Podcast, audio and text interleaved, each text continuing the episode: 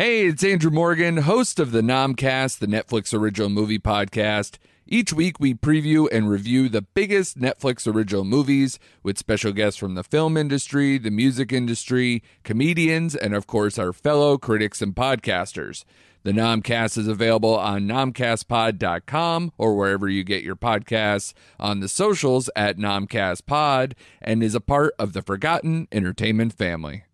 Do you like beer? Do you like podcasts? Do you like beer podcasts? Then check out Crackin' One Open, a podcast about brews, news, and pop culture reviews. Every week, we crack open a new craft beer from breweries around the country. And sometimes the world. We'll talk about how it was made, what's in it, the history of the brew, and the brewery. Then we'll give our tasting notes, and while we're finishing up, we'll talk about some of the latest goings on in the world of pop culture. So check out Crackin' One Open with Mike and Elise, part of the Forgotten Entertainment family. Hi, I'm Shamar Griffith, codename Comic Shams. And I'm Andrew Tejada, codename Arate. I'm a Blerd with a love for artwork and comics and animation. And I'm a writer and Blerd with a love for pretty much the same things. We grew up together and spent much of our formative years watching and talking about DC superhero shows and content. In fact, we still do.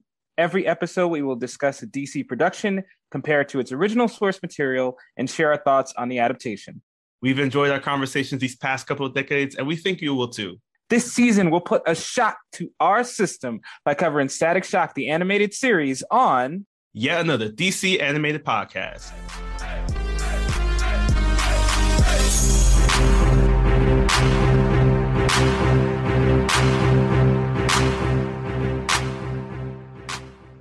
Welcome to yet another episode, yet another DC animated podcast. My name is Shamar Griffith, codename Comic Shams. And I am Andrew Tejada, codename Arate.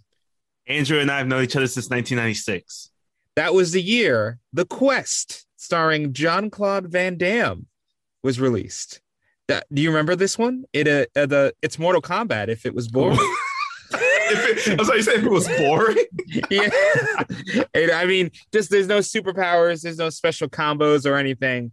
But one of the actors in the movie did voice Yao Ming in one of our episodes. Wow. Um. So yes, that is true, y'all. Because I found out in these sets of static episodes that my entire life has been a lie. Uh, we are reviewing today episodes seven through nine of season four Static Shock. We were talking about Hoop Squad. We're talking about Now You See Him, and finally When Rubber Meets the Road. And because our episodes here are just filled with characters that we've seen in previous episodes and some pretty big names in the NBA from back in the day, uh, we got to call this one the OGs because everybody mm-hmm. and their mom is returning for this one, especially the main cast of Static Shock. And then we have some newcomers here as well with John DiMaggio, who is basically his resume is as long as Phil LaMarr's, to be honest who is voicing Tarmac in our When the Rubber Meets the Road episode. Nice, nice. And speaking of Phil LaMarr, along with voicing Static, he actually also voices Tracy McGrady, aka Spin Drive, in our Hoop Squad episode. You mean that wasn't Tracy McGrady either? It wasn't. My entire life has been a lie. we do have one person from the NBA that actually did drop into this episode. Karl Malone, the mailman himself, does deliver here in our episode Hoop Squad. Next up, we got Chris Cox, who is voicing Steve Nash, aka Point Man, in the Hoop Squad episode. And you actually may have already heard Steve, uh, Chris Cox's voice because he has voiced Deadshot, Hawkeye, Star Lord, Captain America, Shining Knight, Captain Adam, Commissioner Gordon, Aquaman, the Scarecrow, and Batman Hush, and our new favorite name, at least my new favorite name, Rip Jagger in Batman Soul of the Dragon. That's too many. He's done. he's re- tell him not to come back into the booth anymore. He's done enough. Where you have legit gone through our entire DC universe here. Next, again, we brought him up just now from the quest. We have the star Jen Sung Outerbridge, who is voicing Yao Ming today. And the reason why he is getting a special shout out today is because in the movie, spoilers, he gets the Bane special as the villain of the movie breaks his back in a way that makes Batman even cringe today. Oh. Damn. And chiropractors in DC, they're make they're making so much money. Finally, this voice actor has been in the game since 1984, and he's been going ham in the animation and the gaming world. He's most famous for being Barry Allen in the Lego universe and also in the Young Justice series. He voices Green Arrow and Guy Gardner in Batman Brave and the Bold. He is Ratchet in Ratchet and Clank. He's Harry Osborn in probably the best Spider-Man animated series ever created. We're talking about Spectacular Spider-Man. Finally, this is my hot take. If you love Ewan McGregor's Obi-Wan Kenobi because of Clone Wars, you have a false king. Because this man is the true voice of Obi-Wan in the Clone Wars animated series, as we have James Arnold Taylor, who is voicing Eddie Felson in our Now You See Him episode. Wow. So I, I'm t- so you drop an Obi Wan on me, and you're telling me these are the episodes they put in. yeah, we got uh, our knockoff Flash, but he eventually does get the Flash title. yeah. Well, but that's a wrap up on our cast list. This is a huge cast in these episodes, as you're going to start off with Hoop Squad, where Virgil and Richie are really experiencing that California love thanks to Robert Hawkins' work in a charity fundraiser.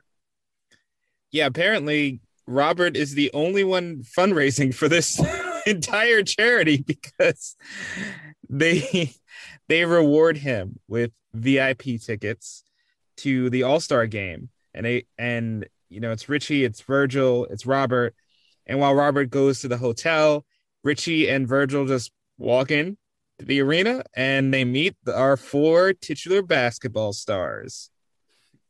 Yes, we got the mailman Karl Malone who's actually voicing himself. We also see Tracy McGrady come through, Yao Ming, and finally Steve Nash.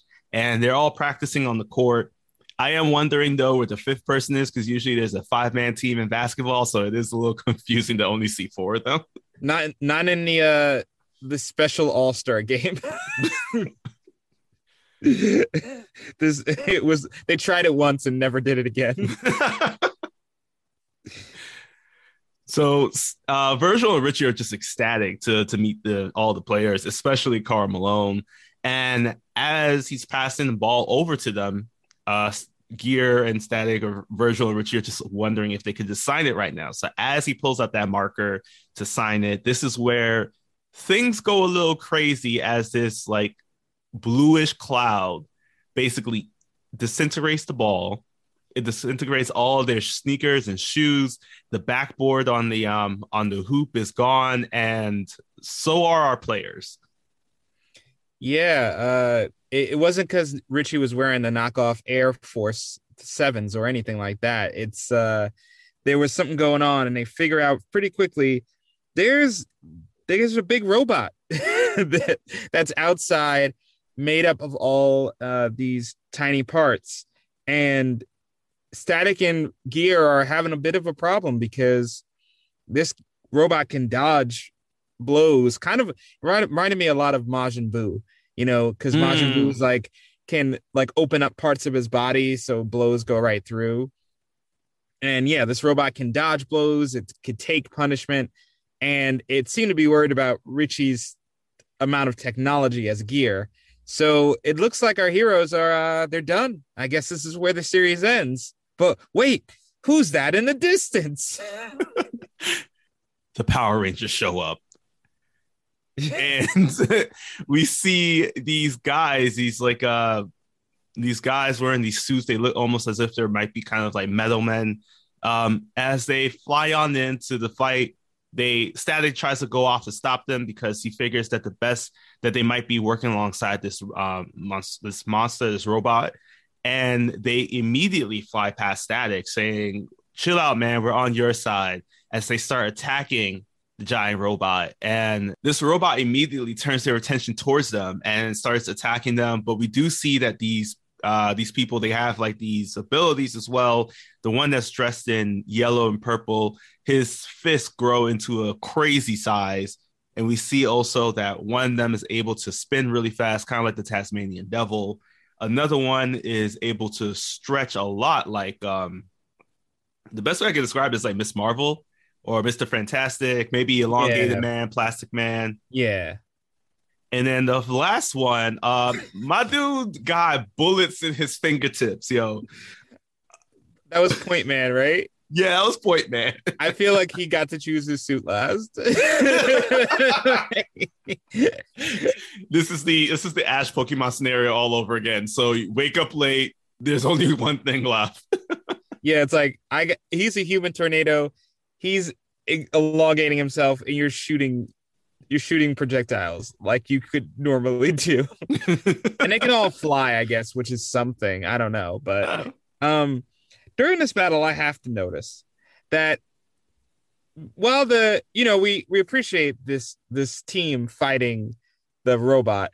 But at one point, the civilians are about to get hit by a train, and the team does nothing. They don't do a single thing to help the civilians. Static by himself, because Gear was in trouble, by himself had to lift this train and save all the civilians. And I love seeing him do it. However, why do these people have no regard for human life?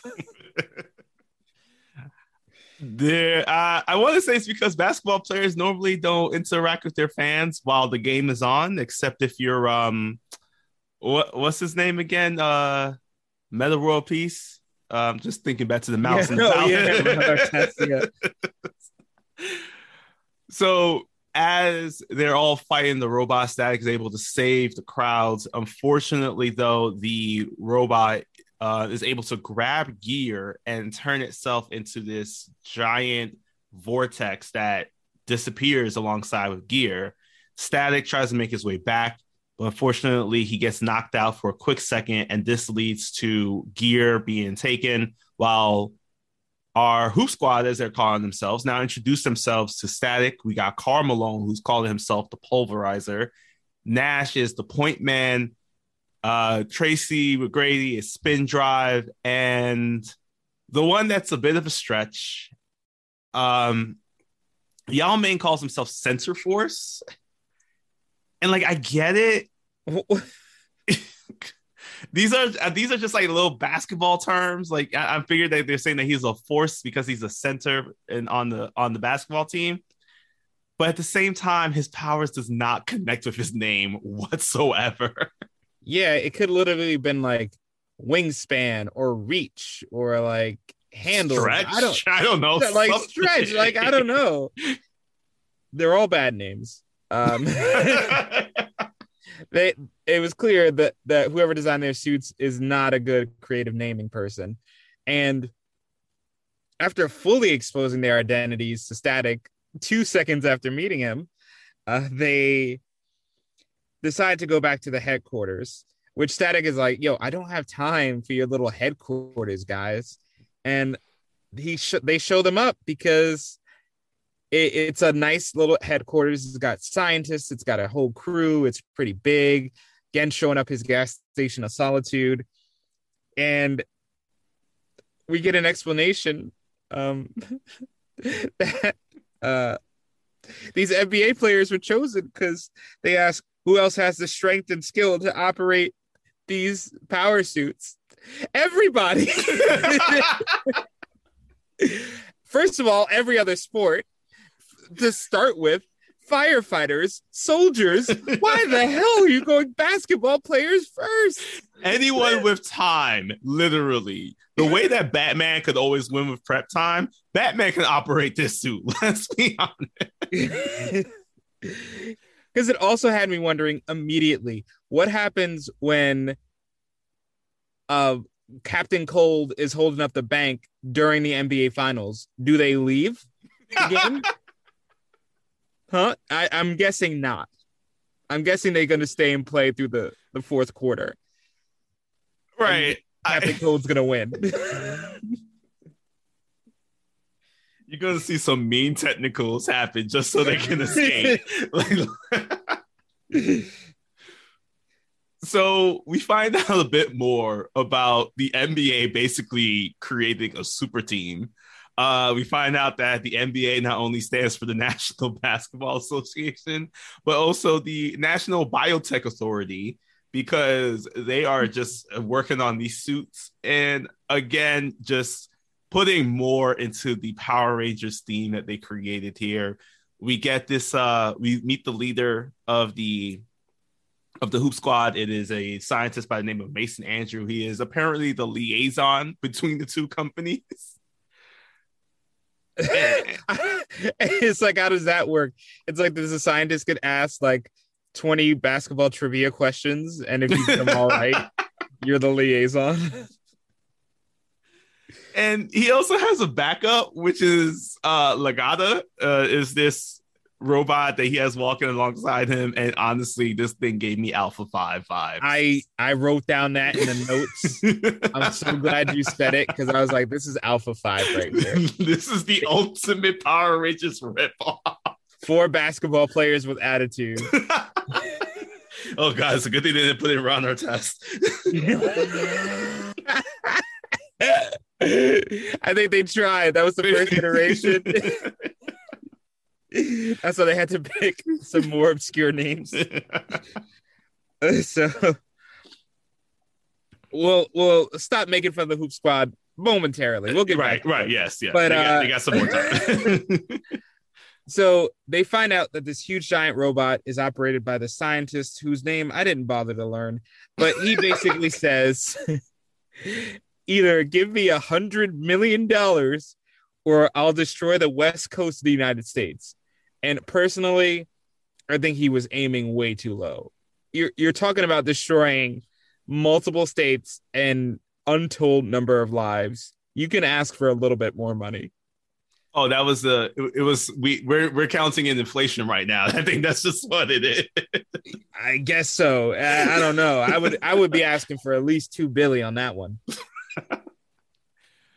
So we hop back now over to where the scientist, uh, Doctor, oh, I almost said opium. Uh, I think it was something like that. uh, he is talking to Gear, and the two of them, their Gears is trying to like break out of this the restraints that's being held in. This doctor is telling him that like, yo, I feel like you sh- you and I will connect. And unfortunately, as Gear is kind of wriggling to try to get out of his restraints, his shock box does fall out of his pocket. And the doctor decides this is a good time for me to try to trick Static and the rest of the Hoop Squad because I know that they're together.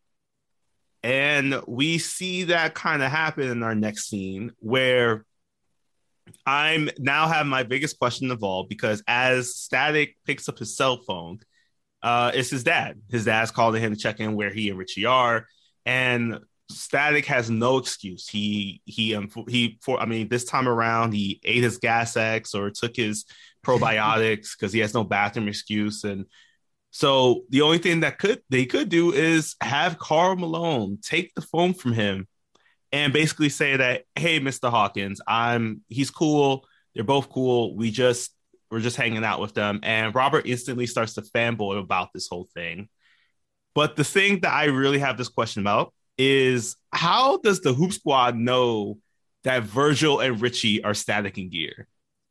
Excellent question that they're not going to answer.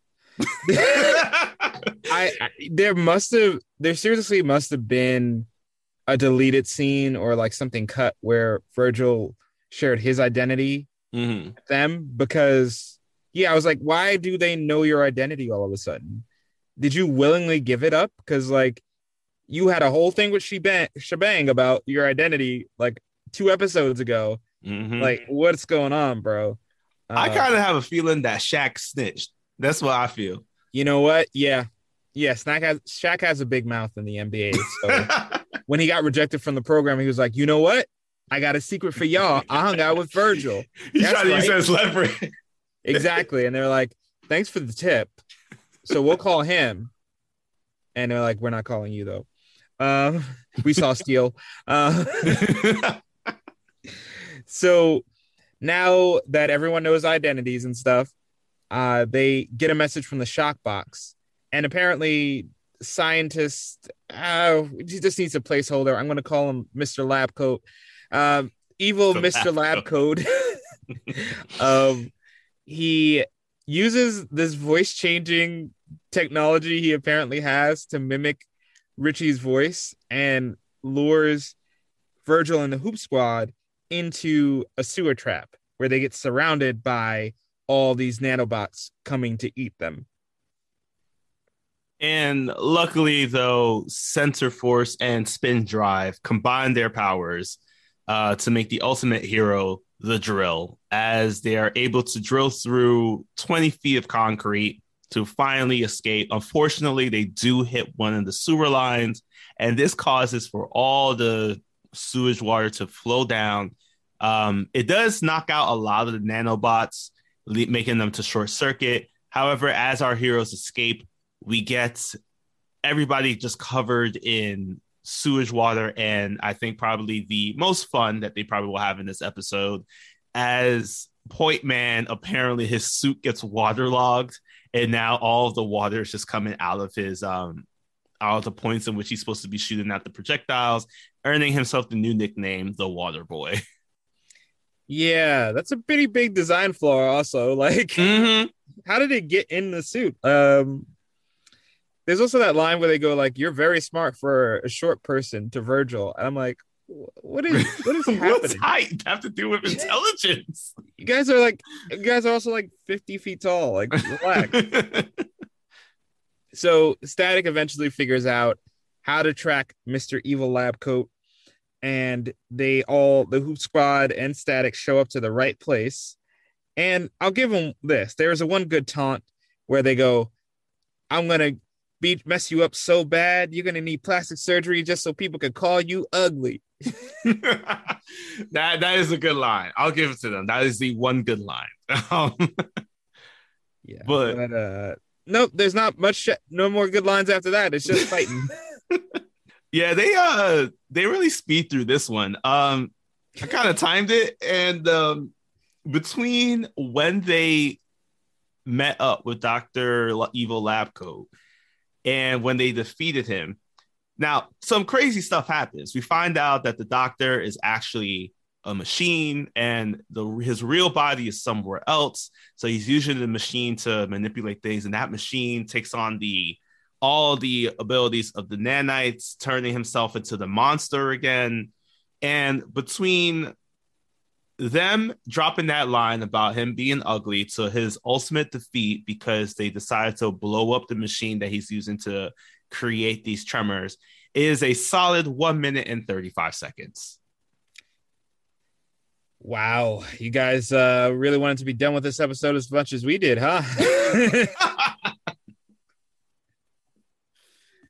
Yeah. Uh, and then after that, it is basically a very quick wrap up. We have Gear breaking out of his restraints with the help of Backpack, which I don't know why that wasn't just something that was done before.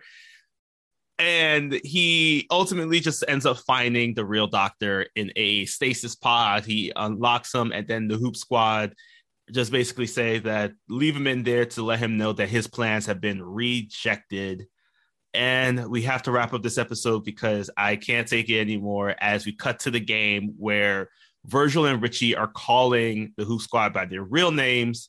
Robert's confused, and we end it with Karl Malone grabbing the ball. And now you see him end our episode, fortunately, with a slam dunk. well, moving right along to. Uh... um, so now you see him. It starts off with Daisy, um, and fully recovered. You know, from her the last time we saw her, um, and she is in the mall just enjoying a day, looking at a necklace she wants, and all of a sudden, the mall is attacked by the Flash. Well, Mhm. it's not the Flash, but it looks just like him, and he's running throughout the running throughout the mall, stealing MP3s because, as Richie correctly notices as he shows up on the scene with Static, CDs are too bulky. Steal MP3s. Richie was thinking ahead. so as they're chasing after this blur uh, unfortunately they are quickly taken down because they're unable to catch him so we have to cut back because the villain has escaped uh, static and gear are basically caught just without any way to resolve this issue. So they head on back to the abandoned gas station of Solitude. Seems like it's the next day. Richie is doing some work as Virgil bursts in and says that like he's so happy because he Sharon scores some tickets to go see B2K. And he she's unable to see it. So she has he has two tickets right now.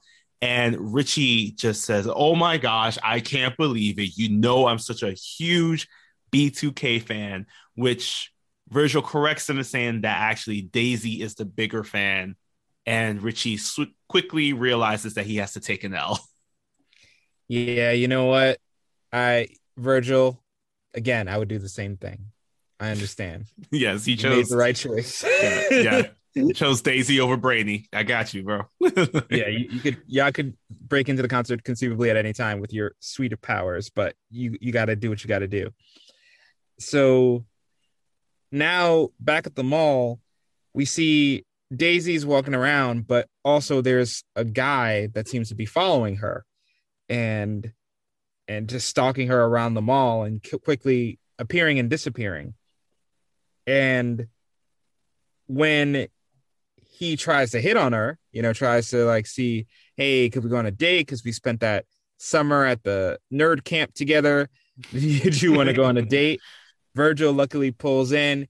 Not only now, this is an excellent save because he pulls in and says, "Oh, but we're going to the B2K concert, so you can't do it." So now Virgil can like be like, "I saved you from that dude, and also I pulled up with your favorite tickets.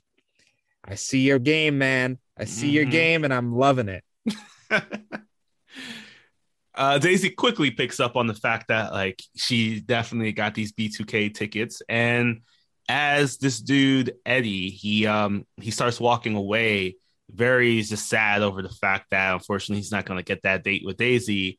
He does think of ways in which he can impress her even more, and he, we see him looking again at the same necklace that Daisy has been looking at um, since the beginning of our episode as now once again Virgil heads on out to go on patrol, meets up with Richie as Gear, and the two of them are just talking about everything that happened. You know, Virgil is happy he's going on this date with Daisy, but now they got to circle back to the mall because, I mean, now at this point it's definitely clear that Eddie is this speedster who has been stealing from the mall, which is weird because it's just like, why are you only stealing from one place if you have all of this power? Right. Like you got the entire Dakota to do this with, and it's clear, you know, he's just that into stalking Daisy. And um I I do love this scene because he steals the necklace Daisy was looking at earlier. And the Hmm. place is like, we've been robbed. And I'm like, dude, he stole one thing. I think you've got off pretty easy. Um, but the mall that a okay, this makes sense in Dakota that the mall would have a full lockdown procedure with steel gates and stuff. But I was still like, this mall is a little bit too ready to shut down everybody inside of it and like do a complete lockdown. Um, but now Static and Gear can finally confront the new villain, um, uh, Eddie. Right? Speed Trap was this? Did he go by Speed Trap? He went by Speed Warp. Unfortunately, Speed Trap was already taken by um, Mr. Trapper. Oh, right, right. so we see how powerful he is because Richie tries to attack him, and Eddie is so fast he can reverse the attack and send it right back at Richie. this reminds me a lot of um the Still Force from the Flash series. Hmm. like the the villain turtle who was able to slow down time around him given the sense as if he's actually moving super fast but it's actually um, eddie has this thing on his hand that he whenever he snaps on his fingers it slows down time to a point where he's actually still moving at his own speed but everything else is slowed down around him. It reminded me of that. Very long explanation of comic books real quick there.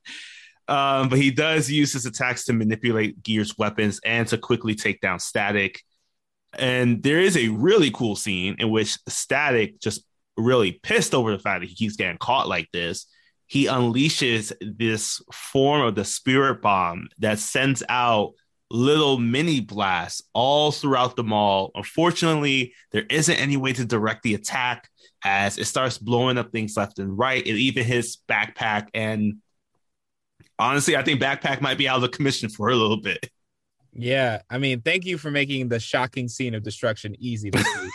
I mean, the property damage you did to that mall is significantly higher than anything Eddie did. And uh, the results were disappointing because it didn't do anything. Eddie got away. And in the meantime, the more concerning thing is that Eddie, using his hypertime abilities, he you find out he can take people into hypertime with him and he also uses it to unmask Richie.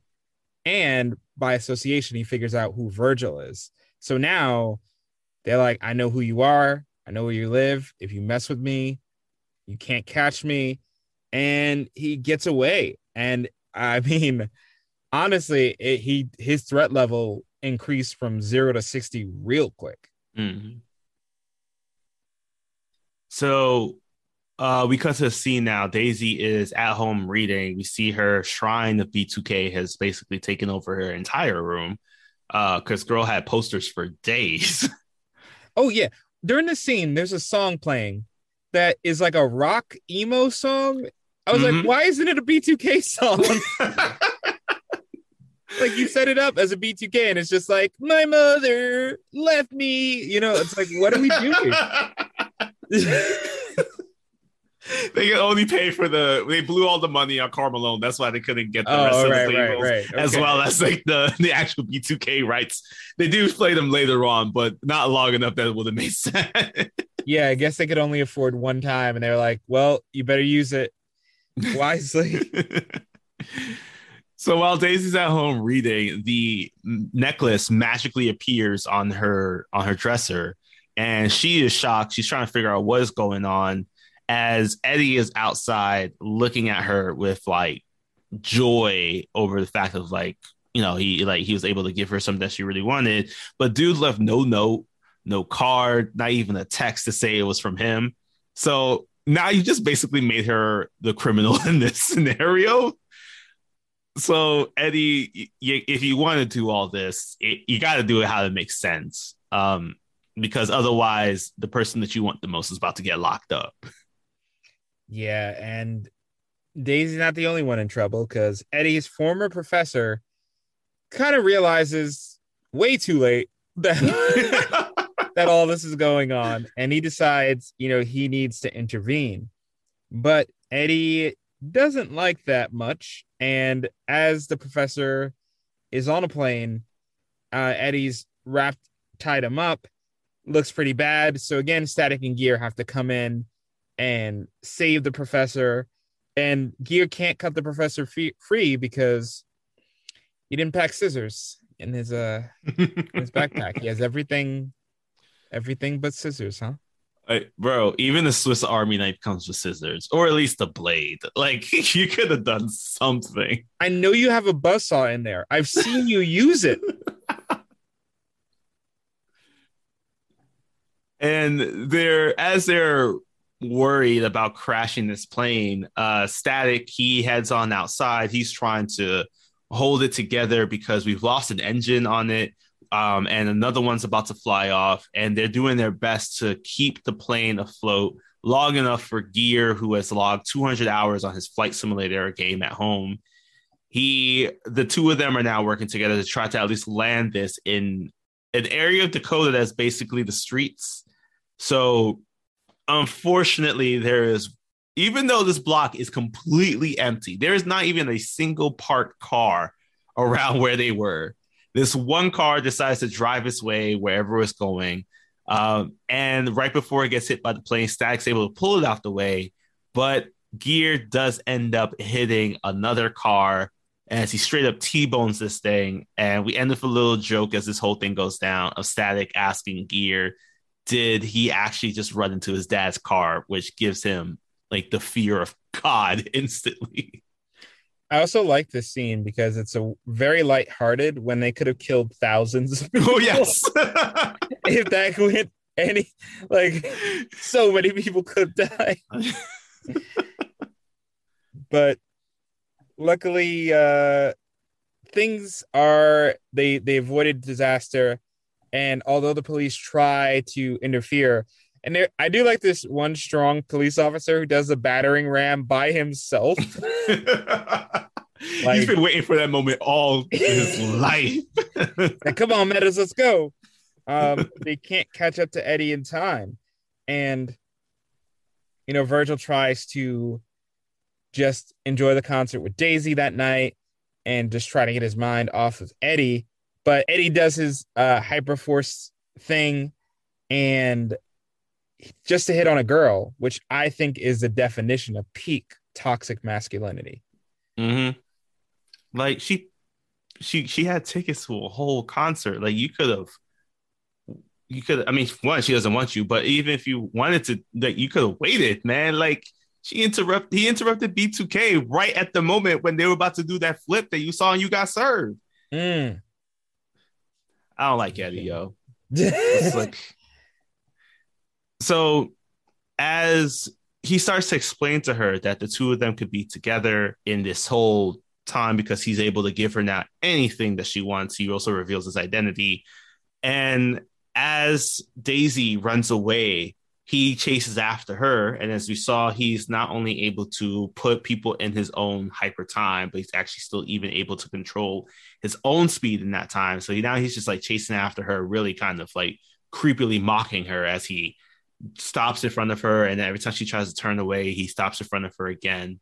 They get far enough away that Virgil and the rest of the concert come back to the regular time. And Virgil immediately notices that Daisy's gone.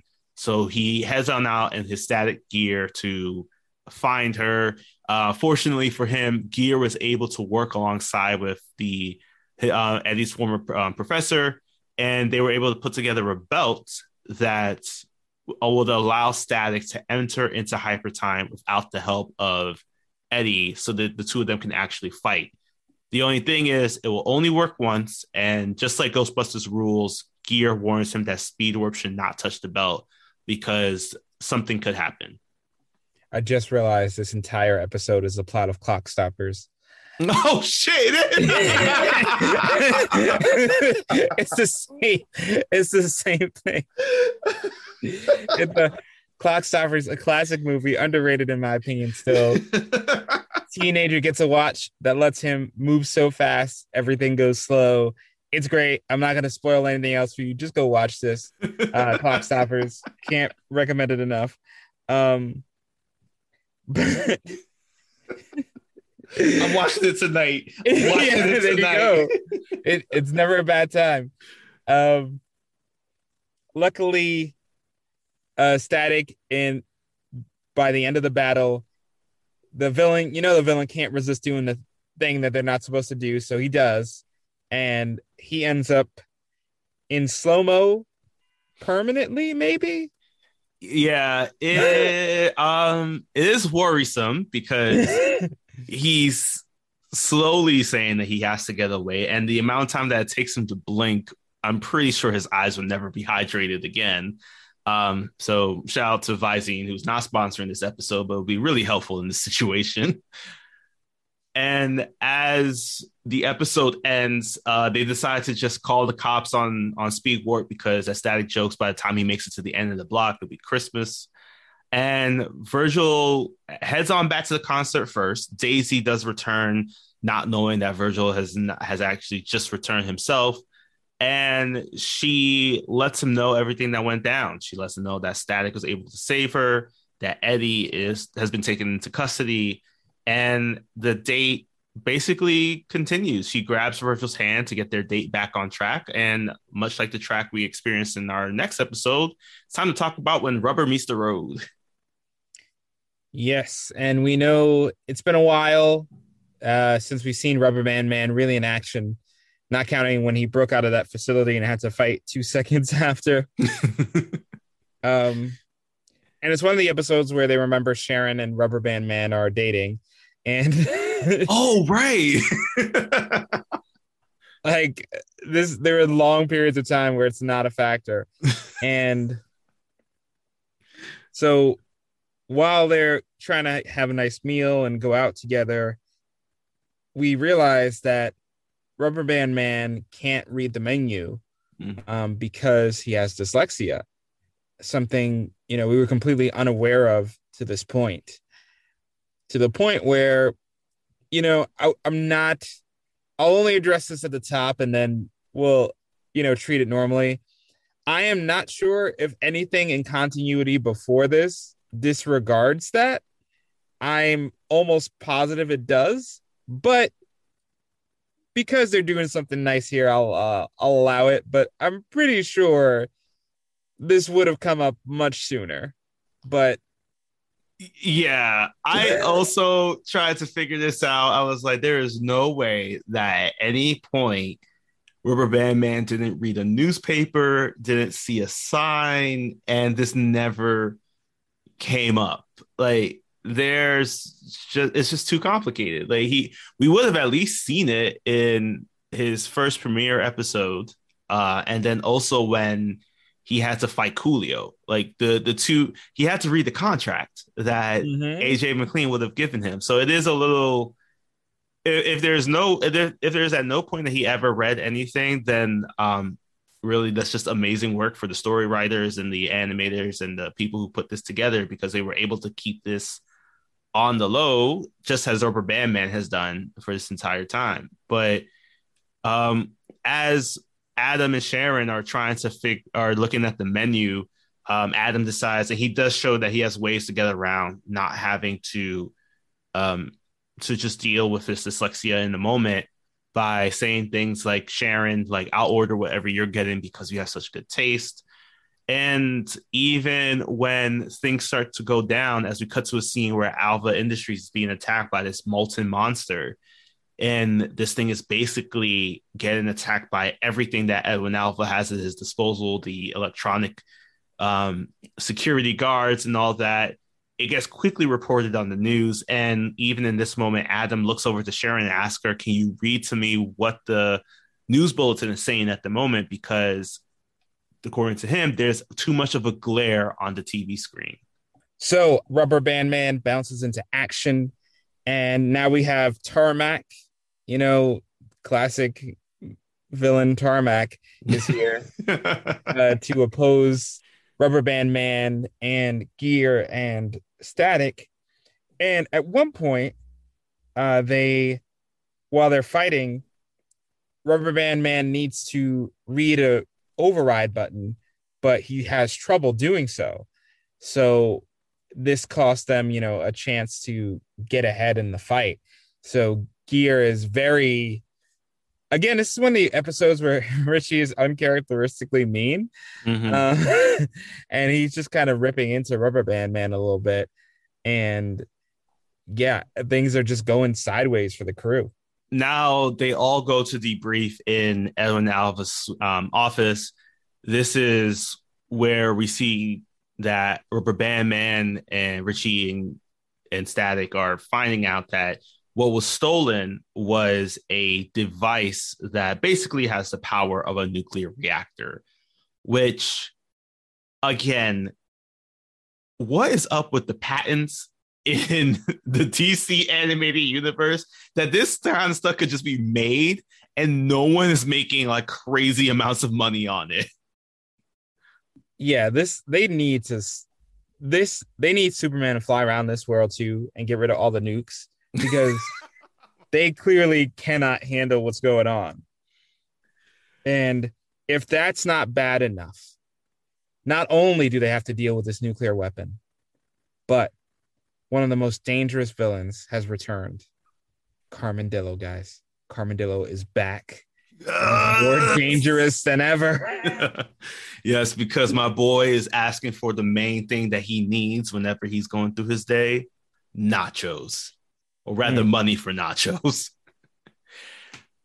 so, as Tarmac, he has dropped off the the device. We see that he has dropped off the device to his new contracted people, uh, Specs and Trapper. They have paid him a good sum of money to steal this device all while kind of mocking him for his low level intelligence, which is unchar- which is basically very much characteristic for these two.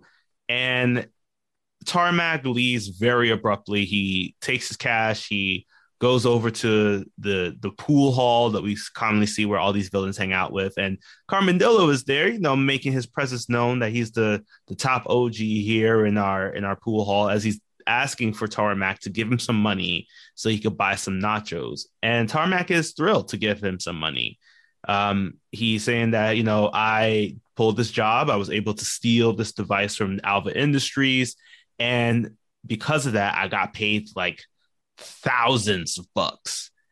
And this is when Carmadillo starts to laugh in his face because he's just like, bro, the machine that you stole and only got like two, three grand for, Edwin Alva is calling for a safe return and is willing to pay a million dollars.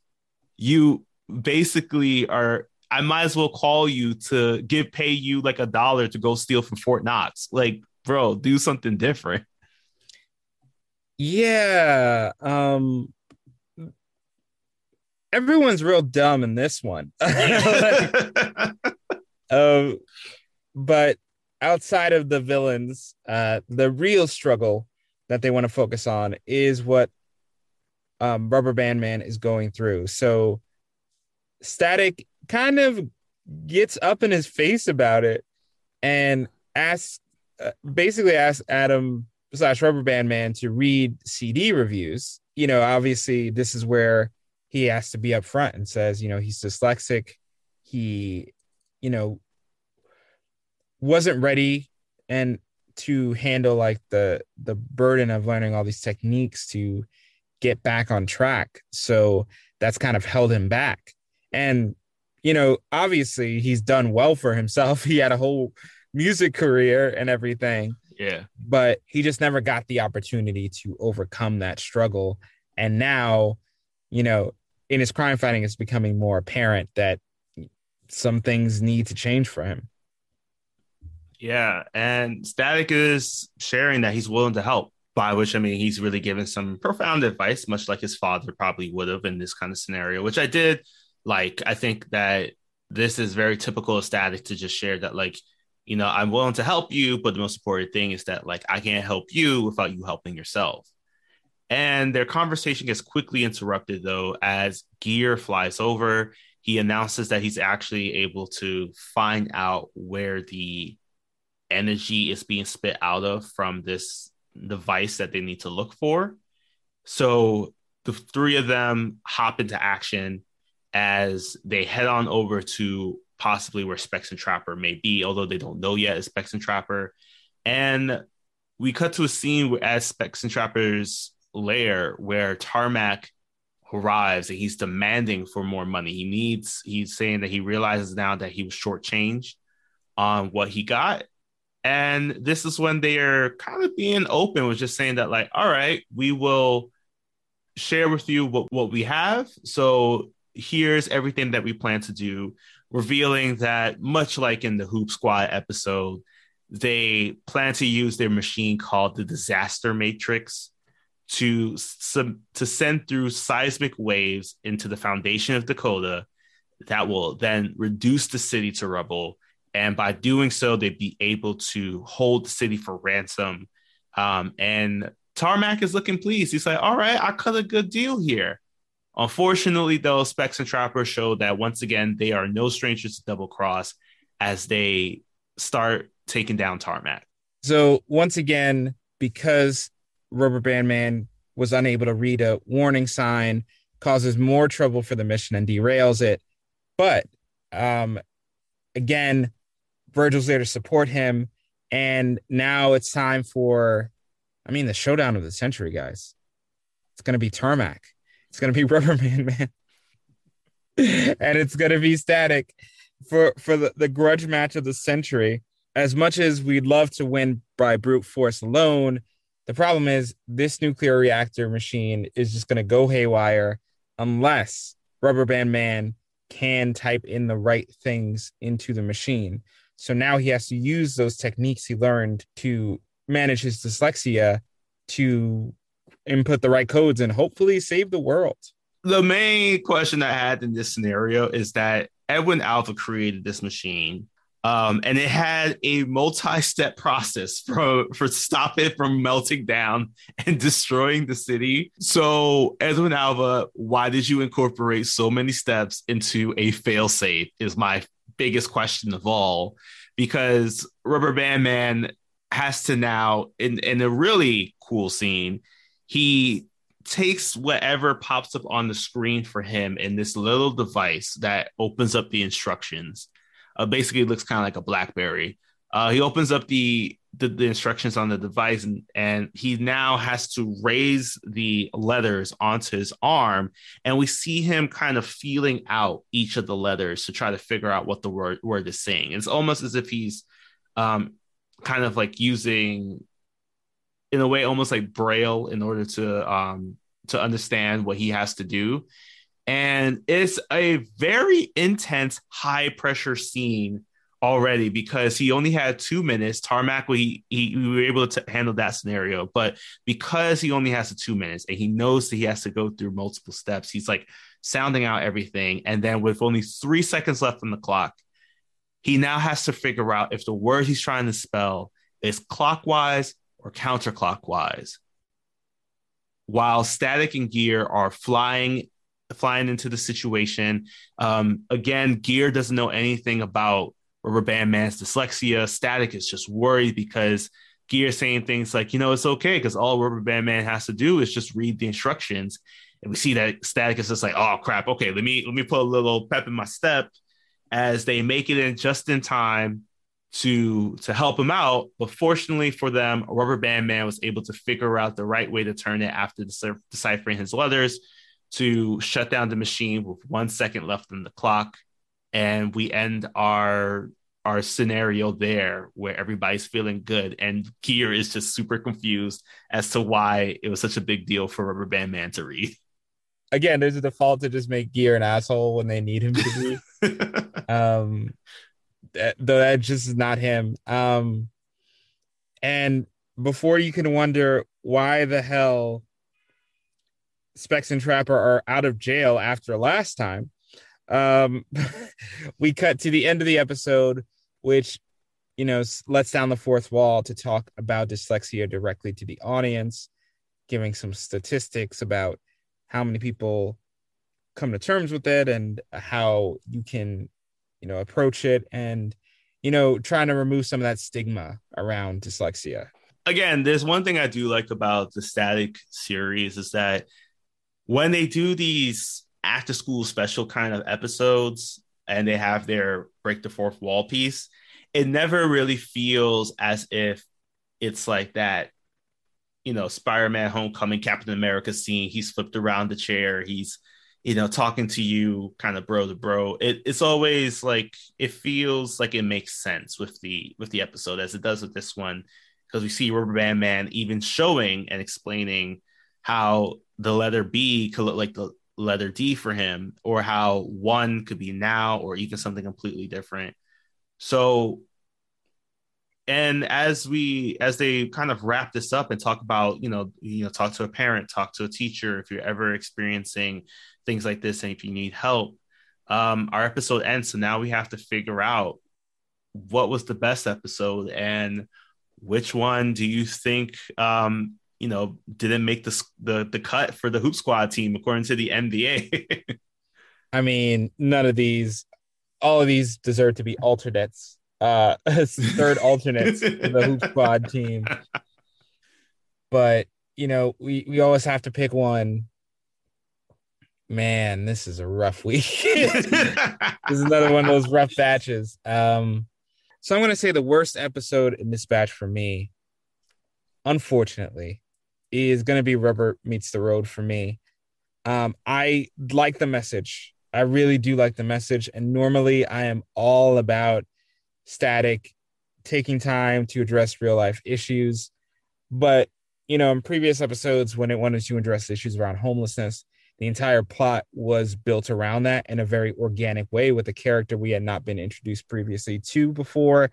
And by doing that and actually integrating that into the episode, they made one of the best episodes of the series to date. hmm Problem when you throw in something like dyslexia into a show like this that has been running for a while is that we had to do a lot of backwards math to figure out if Rubber Band Man was actually, you know, suffering from this condition the entire time, or if this was just something added. It feels added, hmm and it feels like he was put into these very artificial situations around his his um, dyslexia that have literally never come up before in other fights. So it just felt so forced that they were just using a character and twisting them, bending him literally to fit what they needed to do. So um I, I just felt that was very artificial and very forced. And I would have preferred them create a new original character. hmm And there's so many one-off metas that they have brought onto the show. I, this would have been a great time to introduce one who, you know, is saving the day, but they notice, you know, they they're missing things that should be obvious, like signs and stuff. And that's when you can address it in a more organic way. Um, I just don't understand the logic of making Rubber Band Man the spokesman for this um, when he had not been previously. Uh, so that that fell short for me. And then in terms of the other two, can I, with good conscience, say Hoop Squad was the best of these three? no, I can't, and I'm not going to. Oh, thank God. I thought another celebrity guest star would have made this the number one. No, no, this is no Romeo. This is closer to Shaq. Um, now you see him because no, it's not a particularly strong episode. The villain is way too overpowered again. But what I will give it is it does try to make a point about the dangers of obsession and stalking and it tries to do some something with that on a level that's safe for kids to process and understand. So I can appreciate what it's doing there. Um you know that poor mall is devastated and we didn't get too many B2K songs, but narratively it doesn't have that many holes that I have to worry about. And there's no guy called Pointer shooting out sharp objects for the NBA in between All Star games. So I will let this week. I'll I'll let now you see him barely take the top spot. Where are you in this? Uh, so I agree on the best episode. I think um, again, this is a not, not the strongest. It's just a base of circumstance. But uh, now you see him agreed on the the same things of being able to showcase uh, issues of toxic masculinity and the the the signs of obsession and things that you need to be careful of when we see characters and people like this acting in this way. Um, it wasn't again, it wasn't the strongest finish because we did have to deal with uh basically it was definitely someone who was a bit overpowered. And to be honest, uh this dude is basically speed trap the form of of Mr. Trapper from our Trouble Squared episode back in season three this is basically Speed Trap with a new color design and whatnot. Um, they did change up the powers just enough, but you know, like some of the things I wish they did was I wish they kind of made like a flash joke, given the fact that both Gear and Static have interacted with the Flash now at this point. Oh my god, you just reminded me of oh my god, this almost this almost knocked it out of consideration for top. It was almost gonna be Hoop Squad. oh my god. because I at first I was upset about the fact that they don't recognize this since they both met the Flash. They know Mhm. the super speed from the jump. yes. They never comes up. I got over it. Did you though? Maybe. but yeah, I think that the message in there uh, was just enough for for kids to to understand like the there are some the, dangers that are being showcased there. But again, the the worst episodes. ugh, this is a race to the finish. Um, didn't like the fact that we had another Rubber Band Man episode because I feel like again this particular story was shoehorned into the series. I feel like it's been like that since the episode. I think the previous episode as well. Just like including Rubber Band Man into these kind of stories, it doesn't need as much work as they think it should have. Um, I think again, I agree. I actually would have appreciated this more if it was a new, brand new character, um, because to backtrack and think is like, has Rubber Band Man ever read a newspaper? Have we seen him do it? Um, you know, like they made it seem like it was such a strong presence in his life, even though we've seen him still work around it. And the fact that in this particular scenario, now it's time that it's like it, it comes on in full force. It that seems weird to me.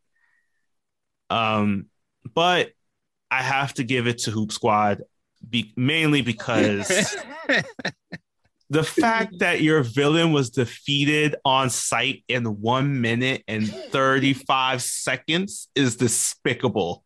After he had was one of the craziest ways to take over the world.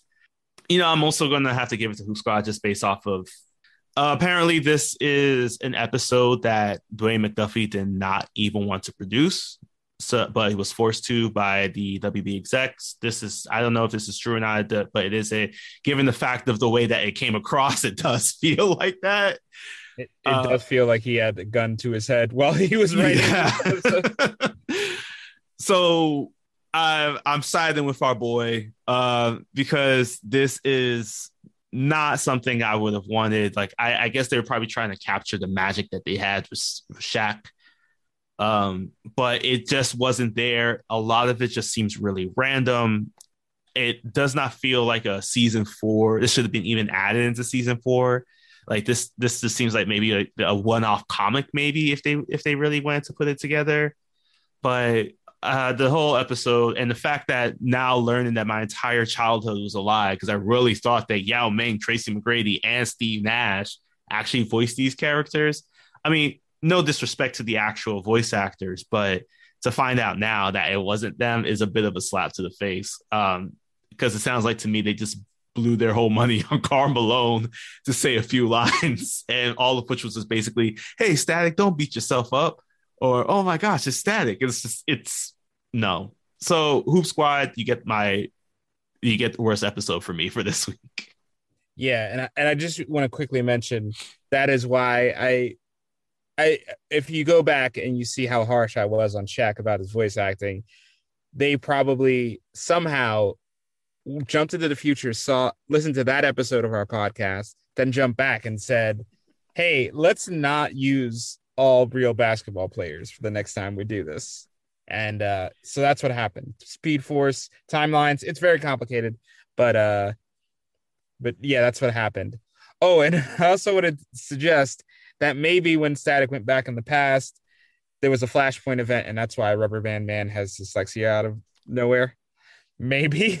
Oh my! It was it was Static all along. It was Static Point. Dang! Try to save your mom and gave my boy dyslexia. Like, bro, that sounds cool. Uh, so yeah, that was our two episodes, and we do have some comic book knowledge for y'all today, as we do have an actual comic book villain appear in one of these episodes outside of the ones that we've already established. Any guesses on who they may be? I'm guessing out of all of this, the the villain that is definitely in the comics is Doctor Evil Labcoat. No, but I do see a lot of parallels to um what's his name? Dr. Wily from from Mega Man. Oh yeah.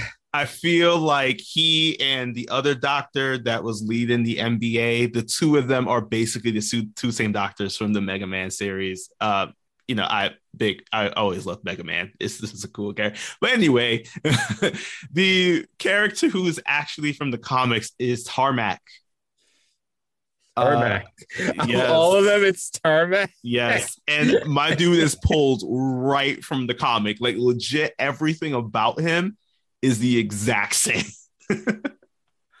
Design, everything. They were just yep. like, you know what? Works for us. So yes, uh, Tarmac is a true Static villain. He actually is the second villain that Static has to face off against in his original run.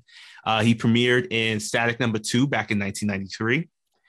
He has since appeared in several milestone comics. I believe, hopefully, we do get a chance to see him again in um, some upcoming series. But he is a proud member of the Blood Syndicate gang uh, because, much like in this episode, he also received his powers during the Big Bang. Unfortunately for him, his name is Charles Bell. He during the Big Bang, during the gang fight, uh, he got taken out by the gas, uh, the Big Bang gas, the quantum juice, as it's called in the comics. And he, because he ends up lying down on the road, being after being knocked out, the road morphs along with him, giving him the abilities of the tarmac, hence the name tarmac. You know what? All right, all right. I'll let him have that one.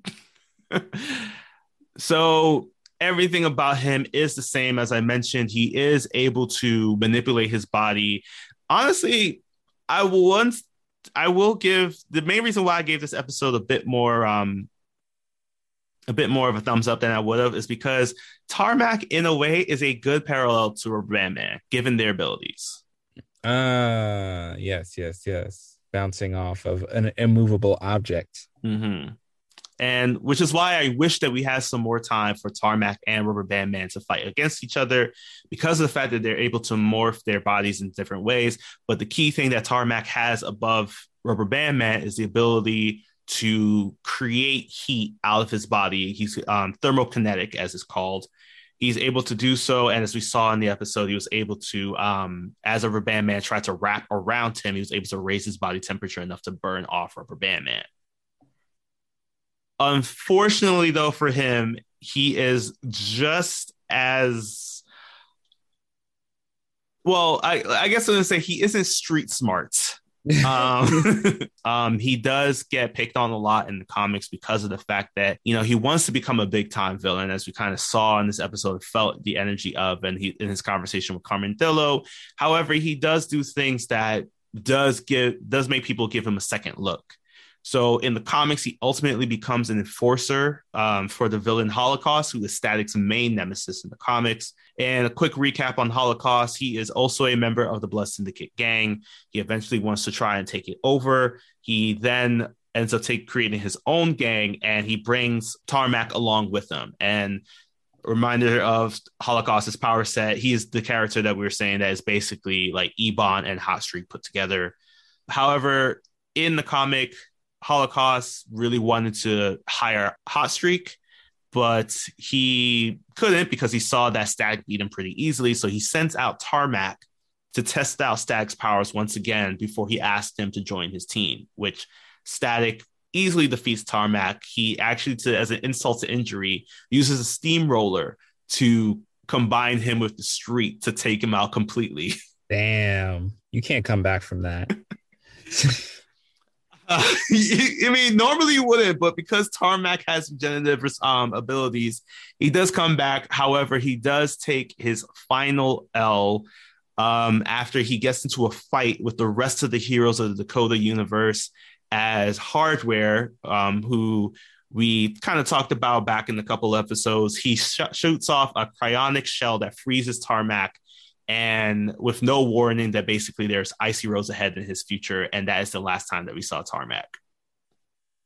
Well, wow, his uh his comic history is just as impressive as his episode history. yeah, he uh, really reached the end of the road on on that one there. ah. um, but yeah, that is it for comic book knowledge. Fortunately for us, Karl Malone um, not Tracy McGrady, not Yao Ming, and not Steve Nash did not make appearances in the comics. And uh, in the Now You See Me episode, honestly, this just feels as if they just tried to recreate the abilities that Speed Trap had in a more in a, in a way that makes more sense, as well as deliver the message that toxic masculinity is not a favorable trait. So get rid of that shit. Yeah. That might be it for our celebrity cameos for the rest of the series damn it, I was really hoping that we get some more early 2000s stars. in there. So I gotta ask, who who's been your favorite one so far? I, you know who it is. You already know it's Little Romeo. My my number one episode. A few weeks back, I I'm not gonna take it back. I was really hoping that Karl Malone would have pulled it out for us, or at least the sound snippet of B2K dancing around. Sorry, Little Romeo had a character arc that stretched limo that extended past the whole block. it could not make any turns whatsoever. Let's be honest with ourselves. Not at all.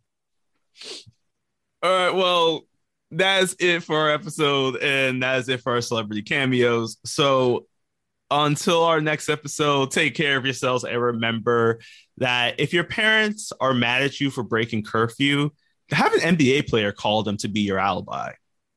Yeah, and if somebody interrupts your B2K concert to take you in a hyper time, pack a clock stoppers watch and get out of there. watch clock stoppers.